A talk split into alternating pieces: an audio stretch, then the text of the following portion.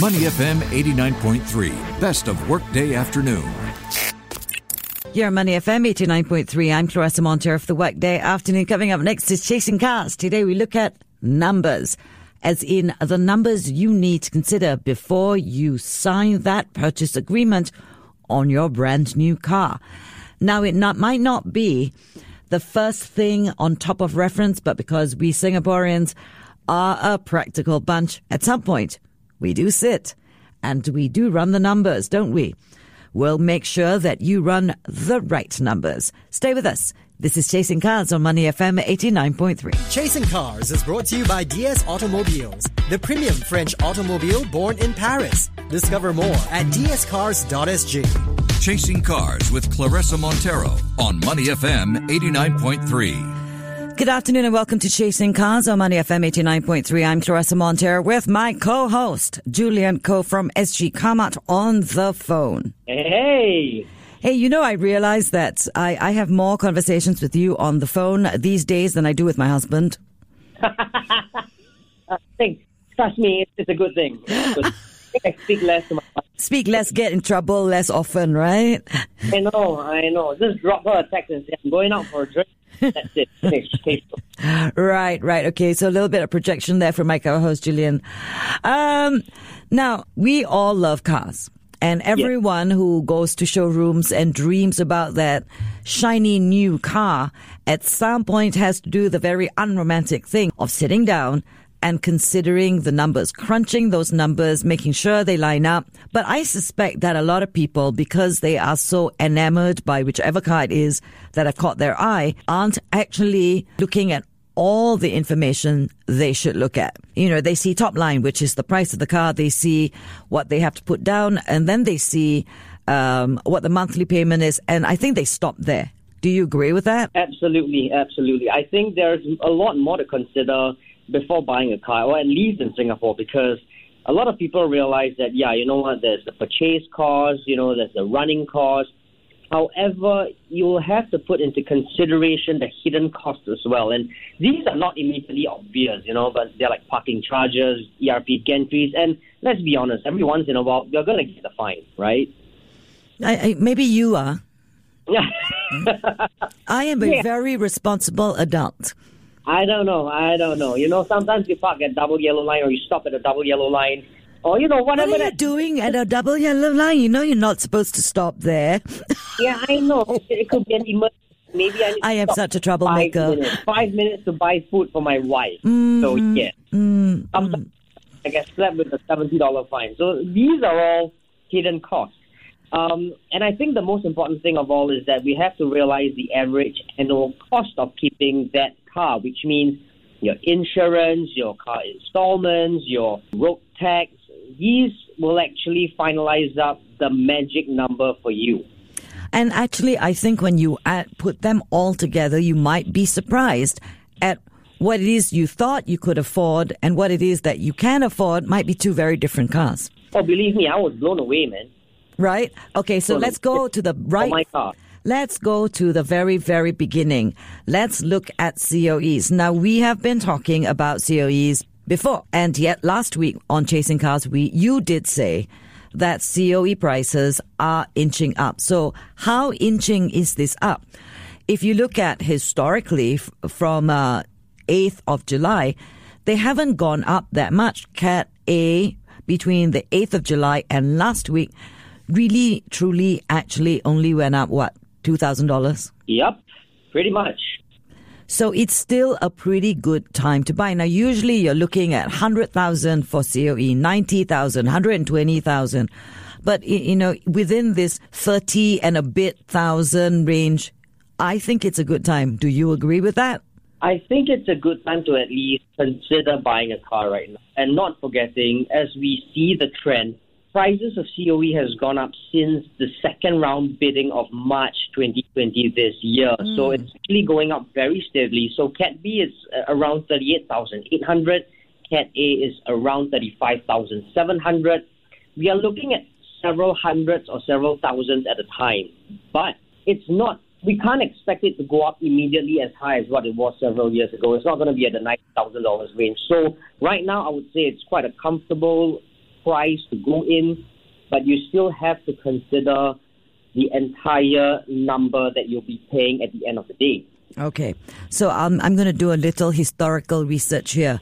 From the 6th of November 2019, ha, are you impressed? We have gone that far behind. to today, the variance in price is exactly $5,700. That's actually not that big of a, a time frame for over $5,000 difference. Yeah. So, you know, it's maybe now is a good time, but I think COE still being in the 30 plus thousand dollar range is if you want to buy a car, okay, this is a good time, but let's talk about some of those other costs that you are referring to, which of course leads to budget and affordability. Oh, yes. My favorite subject. I'm oh, so thrilled. I- I know. Okay, well, you know what? I'll, I'll, I'll be honest. I thought that I had the budget for my current car. I thought I could afford the car. I mean, ultimately, yes, I'm still driving my car. I can still afford it. But I think I might have been a little bit overconfident because I did not calculate it properly and thoroughly enough. Right. And I, again, I say, I think a lot of us make that mistake. So let's go down a, a list that we've drawn. Okay. Full disclosure. Neither Julian Ko from SG Carmart or Clarissa Montero from Money FM 89.3 drew up this list of serious considerations because neither of us are serious enough. We had professional help. and our profession, our professional help shall be acknowledged now. David, thank you very much for your professional help in putting this very comprehensive list of what we should be looking at. And I think it was a very comprehensive list. Did you notice all the things you didn't take into consideration, Julian? Because I certainly Yes. did. It is pretty. It's pretty much all here. I'm kind of ashamed because uh, coming from someone who works at SG Carmart, he expect you know me to know better than this. All right. Now we're going to come back and tell you exactly what is on that list now that we've talked about it and, and uh, drill down and look at the numbers in just a moment. You're on Money FM 89.3. Be charmed by French luxury savoir faire and advanced technology. The DS7 Crossback Premium SUV is distinctly you. Book a digital consultation today and enjoy seven years of warranty and servicing at dscars.sg. We are back on Money FM 89.3. I'm Clarissa Montero on the phone. Still, Julian Ko from SG Carmart. Collectively, neither of us are good at math. But we do know that there are a lot of things that you need to be looking at. Now, here's one of the things if you are looking at a brand new car that I never considered before authorized dealers versus parallel importers. Now, I don't even know what the difference is because I always go to authorized dealers. But I think some people prefer the parallel importers because you get a bit of a deal. But is that really a deal? Is something that you're going to need to uh, look at more seriously when you look at maintenance costs and servicing costs and all the other things that we didn't consider originally. Yes, I think one of the biggest problem would probably be after sales support. Which is I mean, worth you know- looking at. I mean, that's a, a that's a big deal, to be honest. Of course, of course, definitely. I think that would worry. Uh, I'll be very worried if something goes wrong with my car and there's just no way I can get support from my PI. And you know, in this in this market, you have to do your research. It's a buyer beware thing. If you are going to a PI, then my advice is to make sure you've done a lot of research on them to make sure that they are legit, that they've been around for a long time, that they've got the revenue to keep them going. Because the last thing you need is to buy a car from them and they fold. I'm not saying that that happens all the time, but you know, karma and luck are very weird things. I know it's a, it's a big risk. It can be. It can be. So it's definitely something to consider.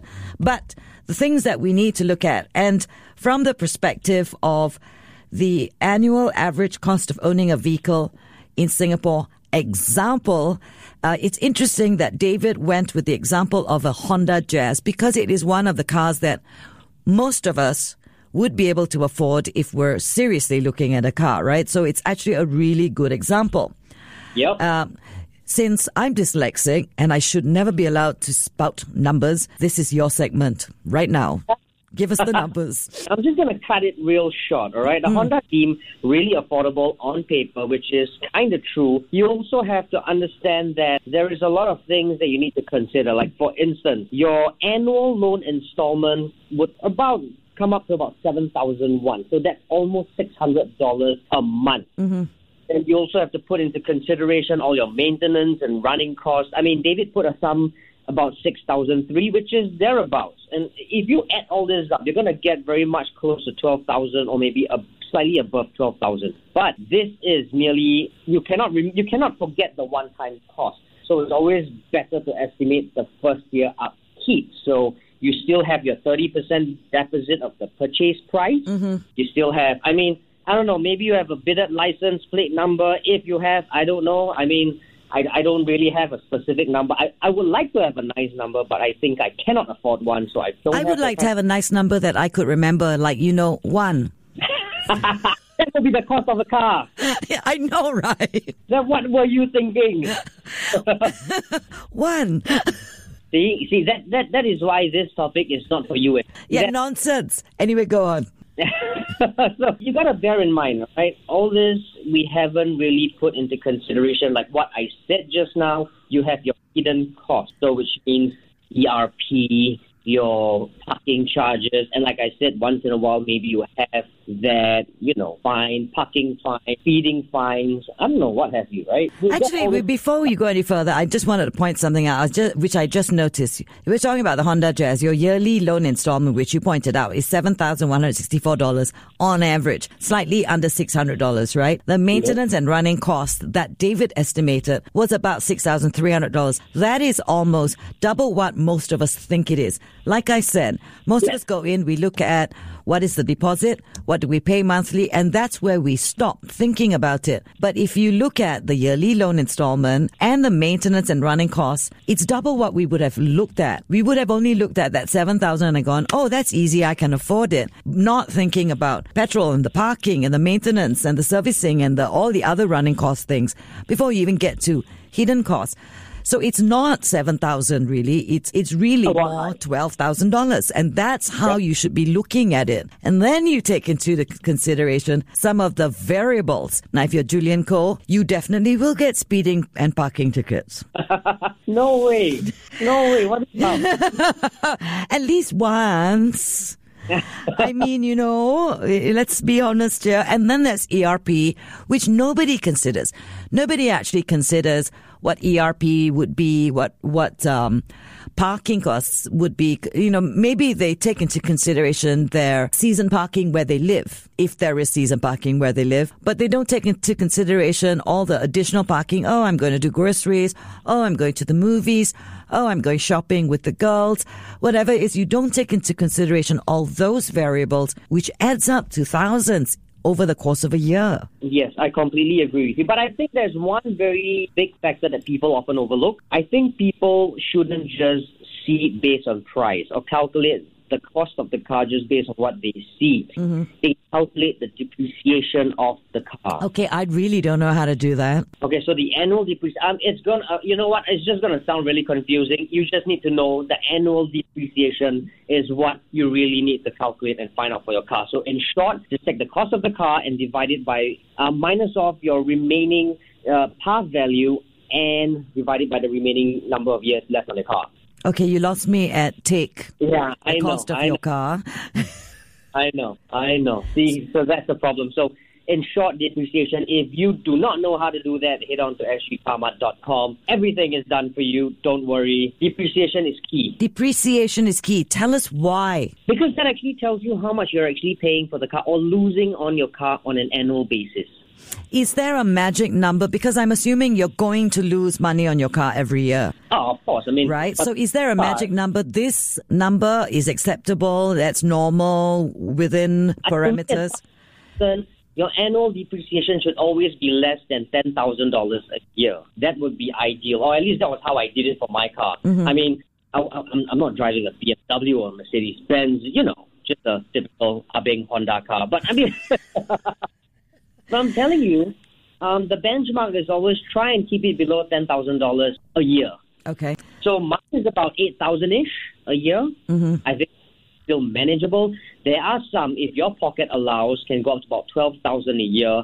But I reckon if if money is an issue, you have to really think and consider Reevaluate what it is that you want to buy. exactly exactly that.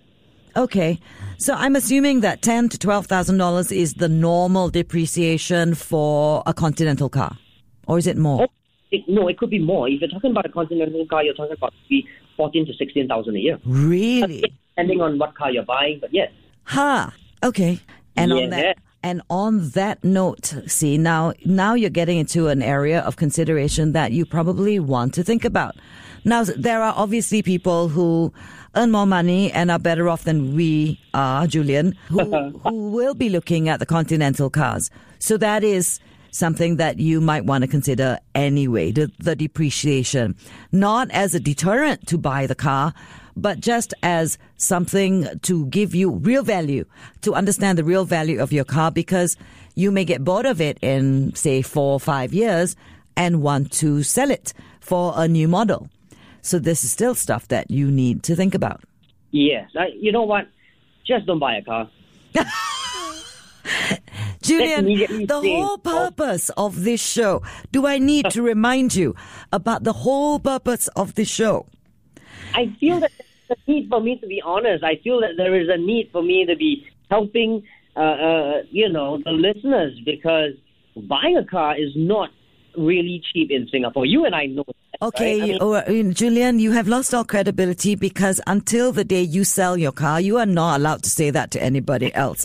and on that I know. note, my silly, silly co-host Julian Ko from SG Carmart. I'm Clarissa Montero. This has been Chasing Cars on Money FM 89.3.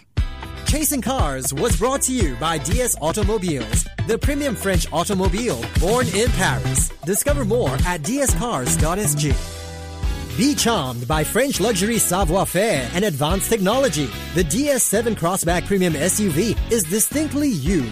Book a digital consultation today and enjoy seven years of warranty and servicing at dscars.sg. To listen to more great interviews, download our podcasts at moneyfm893.sg or download the SPH radio app available on Google Play or the App Store.